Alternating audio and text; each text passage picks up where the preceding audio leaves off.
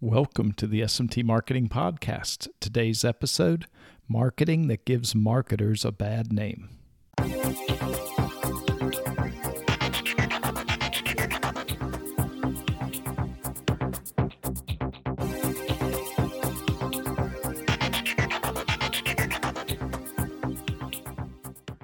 Greetings. Hey, Dave Larson here. Got another fine episode for you today, my friends. Today we're talking about marketing that gives marketers a bad name.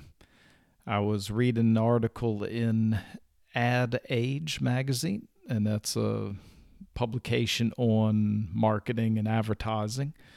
And it was talking about the rollout of 5G and how the telecom companies were all getting ready to go to war over 5G and promoting that. And it was told you know, the speed is going to be amazing. They said that a movie downloaded on 4G right now would take about an hour. Under 5G, it would take 30 seconds or less than 30 seconds. So that's pretty zippy. So everybody's be excited about something that moves much faster but it was talking about how the rollout was going. So here's the stats uh, that they had. Verizon has nine cities done. Uh, T-Mobile had six, Sprint five. Now those two are merging. In fact, I, I think it was approved, so they will soon be together. Though I heard the networks are actually incompatible, so it's you know you can't really squish them together. But uh, so 11 between the two, and AT&T said 20. Uh, so that's a total of 40. But there's a small problem with some of the AT&T things that they don't roll out consumer phones for a bit. That only the enterprise customers have them. So at most, that's 10 cities.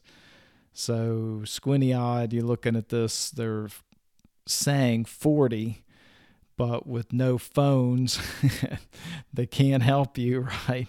That doesn't do much good. So I thought that was very interesting. So, a very, very small numbers of cities, and they do roll these things out over time. And it was talking, the reporter went to the Sprint demo day they had in Chicago. Now, Chicago's a huge market, the third largest city in the U.S and it didn't sound like it went well. He said the coverage was spotty and inconsistent, and they gave the reporters a phone to keep for 30 days and said he was a mile away from the test site the day after and had no 5G on like the 19th floor.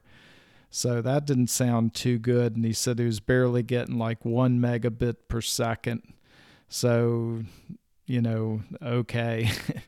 and he said, in their defense, he said, you know, this was the test was done a little bit before they announced officially that it was starting, and we know how that that goes. But the bottom line is, hey, if you hand a reporter a phone and say, give it a test drive, and it doesn't go well, well, that's not the reporter's problem, right? And it got even worse that this this war is already spilled out in the courtroom which this blew my mind where they were taking AT&T to task because they had replaced already replaced the 4G LTE little symbol with 5GE in the uh, upper corner on the phone. And I mean they were on it and saying, you know, it's the reporter in here says, you know, this is absolutely a lie that most people don't aren't even going to be running, you know, 5G and and this is what it's saying and a guy from Forrester made the comment we've reached max delusional marketing. You got to love this.